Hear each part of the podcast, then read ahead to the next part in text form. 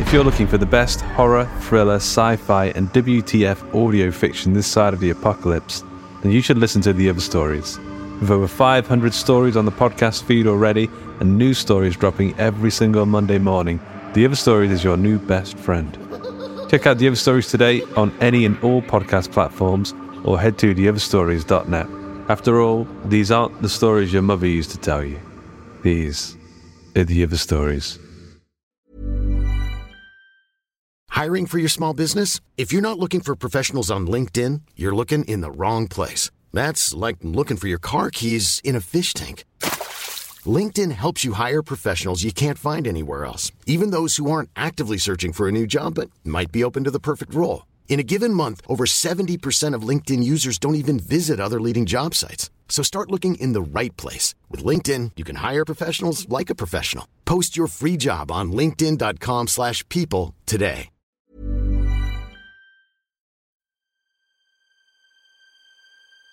Dissonance Media and the Other Stories presents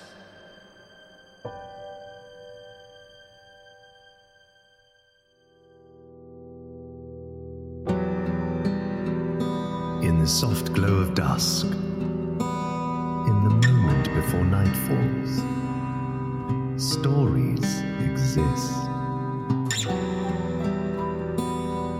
Gothic tales of the macabre, where the supernatural calls home and the shadows dance. Hold tight and don't let go, for lost you may become after the gloaming.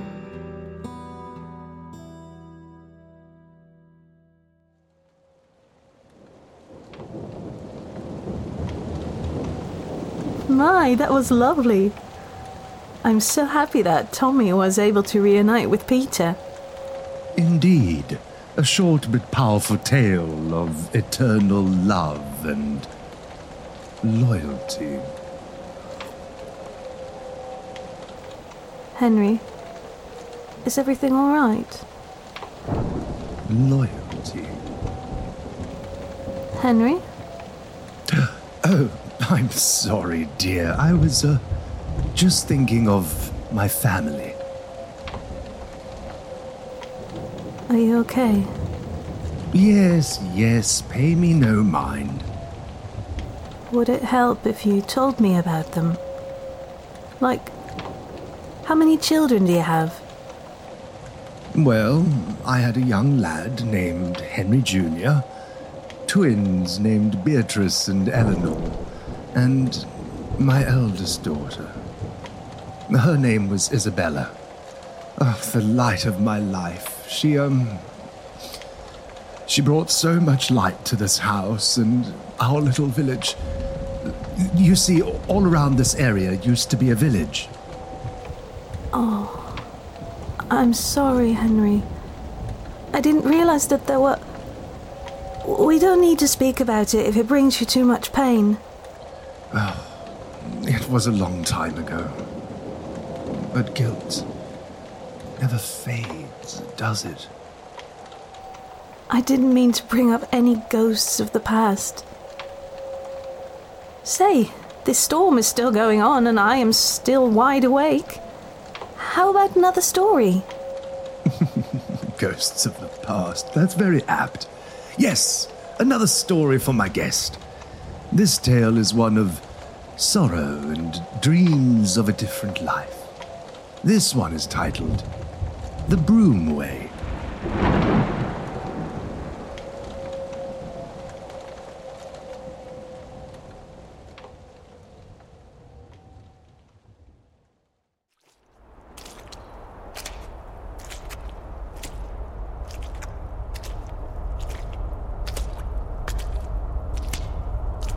mud is thick and heavy, and it coats the bottom of his worn leather boots, making the trip back harder than it has to be.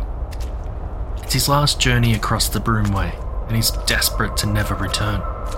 It should have taken him less than two hours to make it back to Wakering Stairs, but it feels like he's been wandering in the fog and muck for days. He hadn't wanted to come back to the small town. and once there he'd been desperate to leave. Now the promise of the tide hangs over him, and the offer to spend the night in the barkeep's spare room suddenly seems more palatable.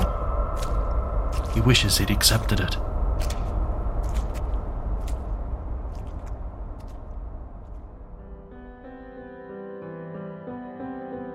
The house was nearly exactly as he had remembered it stone walls greyed by time, tattered wooden shingles, dirty glass windows, and acres of land now riddled with weeds.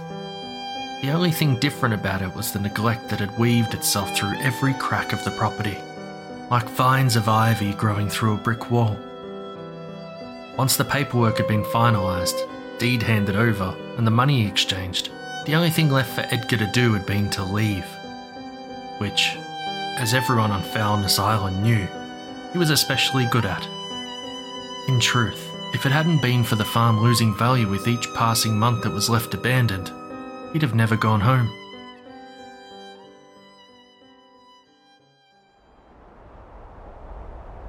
He inhales deeply, the salty air stinging his nostrils and making his eyes water, and he tries to recall if the Broomway normally smells so strongly of the sea or if it's just the encroaching water. Edgar takes another step, but his foot plunges deep into the mud, throwing him off balance, and he falls to the ground as pain shoots up his leg. The papers in his jacket pocket spill out around him, grime and water saturating the paper and making the ink bleed.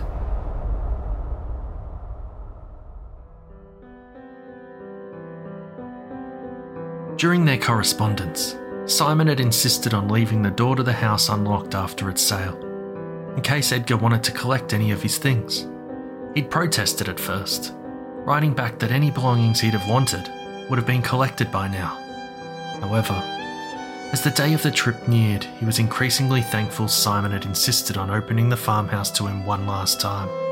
The closer the sale got, the more palpable Edgar's pangs of grief had gotten at the thought of his old life and the family that had once been the centre of it. While there weren't any photographs to collect or valuables to salvage, there had been comfort in the idea of revisiting the trinkets from a time long since past, and finally laying to rest the memories of his wife and his son.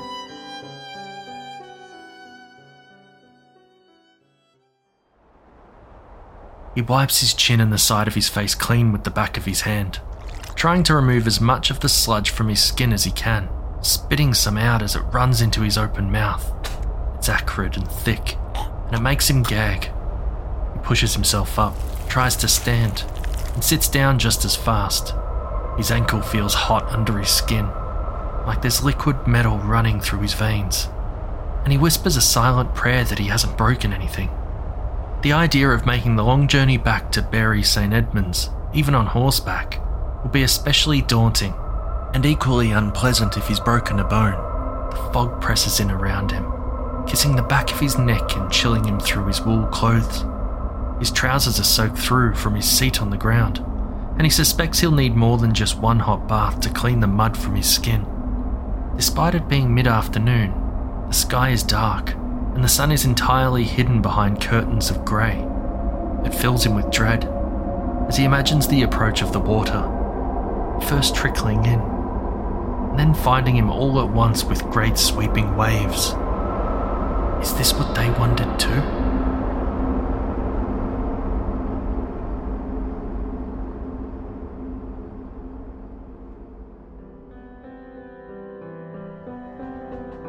Door handle was freezing cold against his sweaty palm, once inside the house, it was only a short walk to his old bedroom. A broken window by the kitchen confirmed what he'd already suspected The place had been picked clean of any useful possessions. Still, Edgar made his way to the small bedroom he'd once shared with his late wife. The room was so much darker without Flora's smile to brighten it. Her blonde ringlets had made her appear cherubic, even as an adult, and her blue eyes had been like endless summer skies.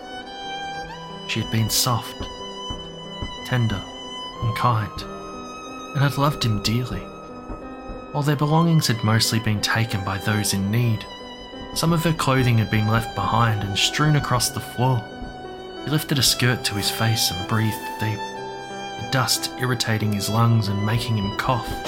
But the small, sweet clover was still there, however faint. Not far from his bedroom was the nursery Joseph had slept in. He'd been a small baby, but had burgeoned into a big toddler and had been quickly outgrowing his crib. The wooden horse he'd played with and a few of the toy blocks were still heaped in the corner, near where he'd slept. His crib, plain by any standard, was gone with the rest of his things.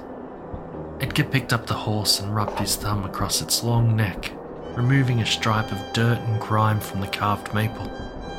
Joseph had tried to bring it with him on their trip to the market, but Flora had insisted he leave it behind. She'd worried he was going to lose it in the city and cry for a new one, which would have forced Edgar to spend money he didn't have on a toy his son didn't need. She hadn't known it would be their final trip across the Broomway. Edgar had.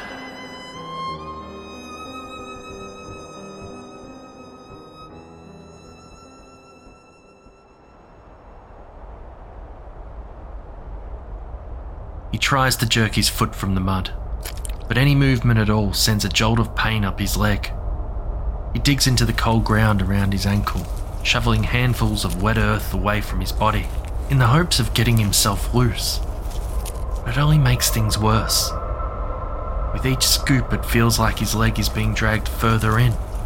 He reaches down and tries to free it from the rim of his boot, hoping to grab the leather and tug his limb out, no matter how much it might hurt. But as he roots around the tender joint, he doesn't feel the cowhide at all. What he does feel sends a chill up his spine.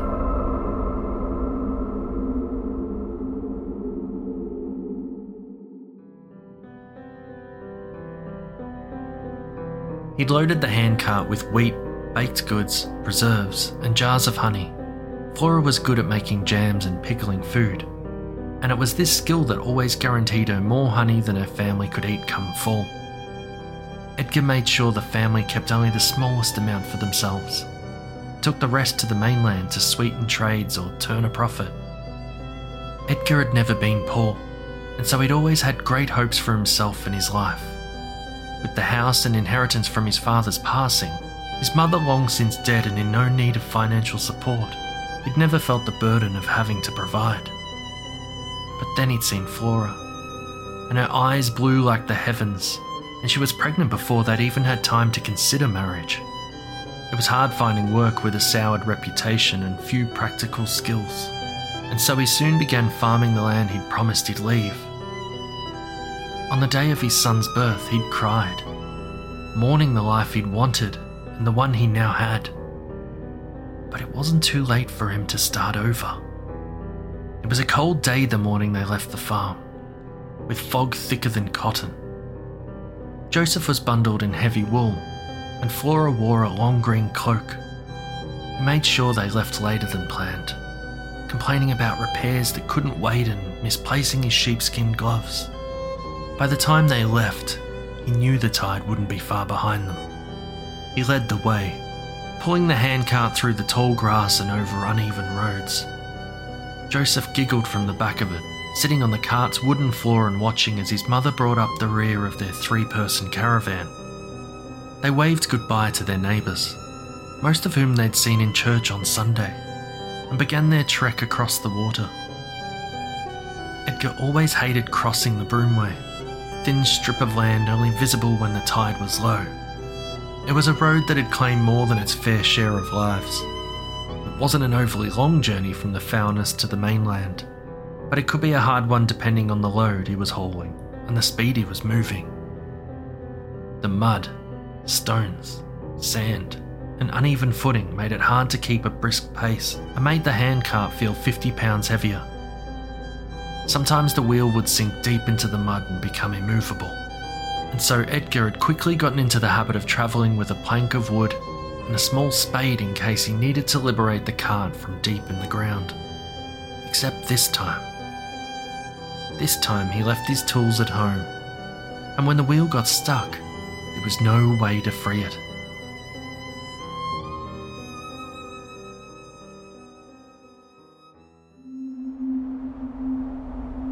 He screams. Pushing backwards in the muck with all his might as he tries to wrench his leg free to no avail.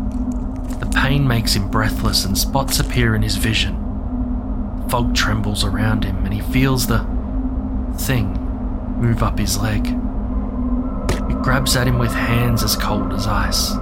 He's not sure if whatever has found him is trying to drag him under, or if it's trying to pull itself out. The form grabs at Edgar, moving faster, pulling its small body out of the mire. Too stunned to move, watches as black eyes search his face and a pale, lipless mouth opens, rasps and gurgles spilling out from its throat It grabs him, clawing at his shirt, while its hands pass through the material of his sweater like air. They press down into his flesh and hold him in place. Something moves behind him.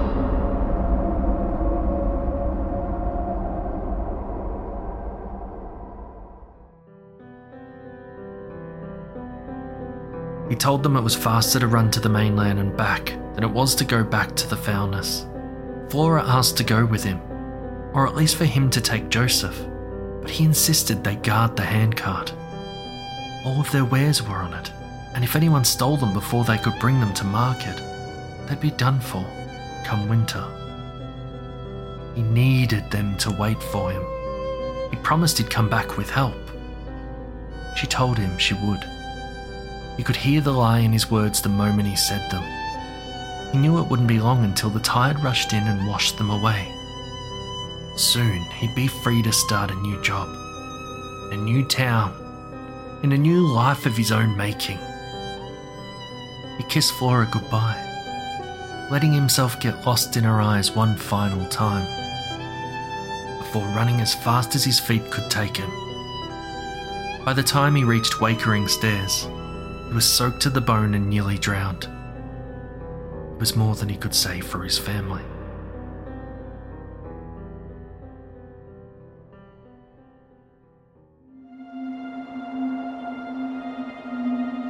Edgar looks over his shoulder to see the ground rising.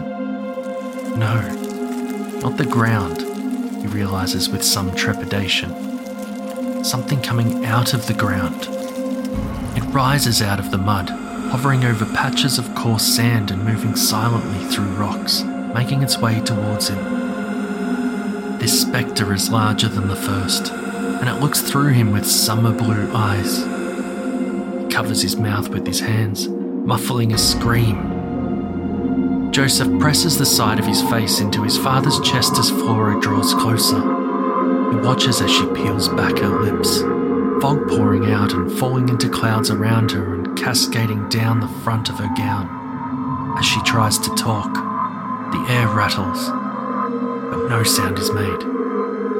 The ground around Edgar is wet, and he wonders how long he's been stuck here trying to free himself and outrun the tide. The smell of salt is heavier now, and the sky above him looks nearly black. Frantically, he tries to push Joseph off of him, but his hands pass clean through. They hurt, like they've been dunked in ice water, and Edgar shouts desperately for help. Thrashes in the muck, drops of dirt splattering his face. He hears Flora before he sees her the heaving of her breath chilling him to the bone.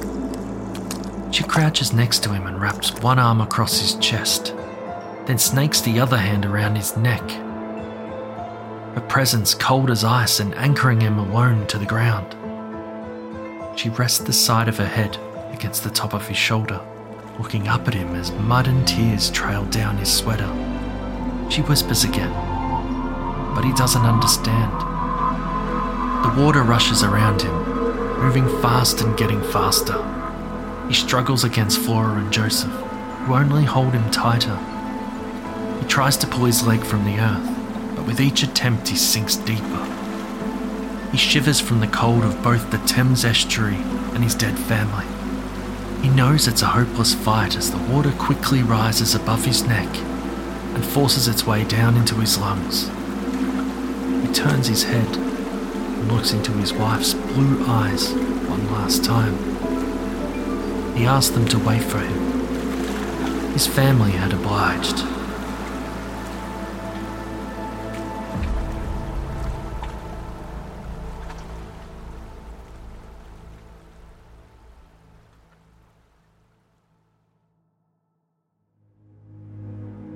After the Gloaming is a production of Dissonance Media and the Other Stories. The Broomway was written by Caitlin Marceau. Caitlin is a queer author and lecturer based in Montreal. She holds a Bachelor of Arts in Creative Writing, is an active member of the Horror Writers Association, and has spoken about genre literature at several Canadian conventions. She spends most of her time writing horror and experimental fiction, but has also been published for poetry as well as creative non fiction. Her work includes Palimpsest, 23 McCormick Road, Magnum Opus, and a debut novella, This Is Where We Talk Things Out. She also has two other collections, Femina and A Blackness Absolute. For more, check out caitlinmarceau.ca. This episode was narrated by James Barnett, aka Jimmy Horrors. James is the creator producer of the Night's End podcast and After the Gloaming. He is also a writer and voice actor, and more recently an audio producer on the Other Stories podcast. You can connect with him on social media at Jimmy Horrors.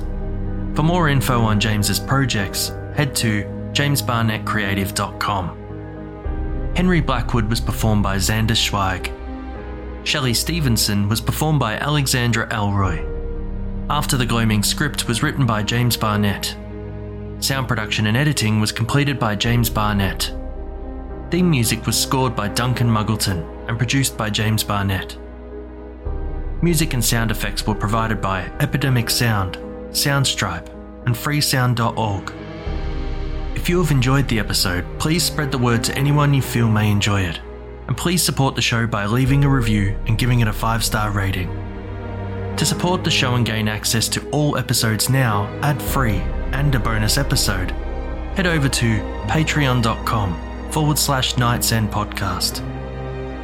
This episode is brought to you with a Creative Commons Attribution Non Commercial No Derivatives license. Don't change it, don't sell it, but by all means share the hell out of it. Stay horrific, everyone.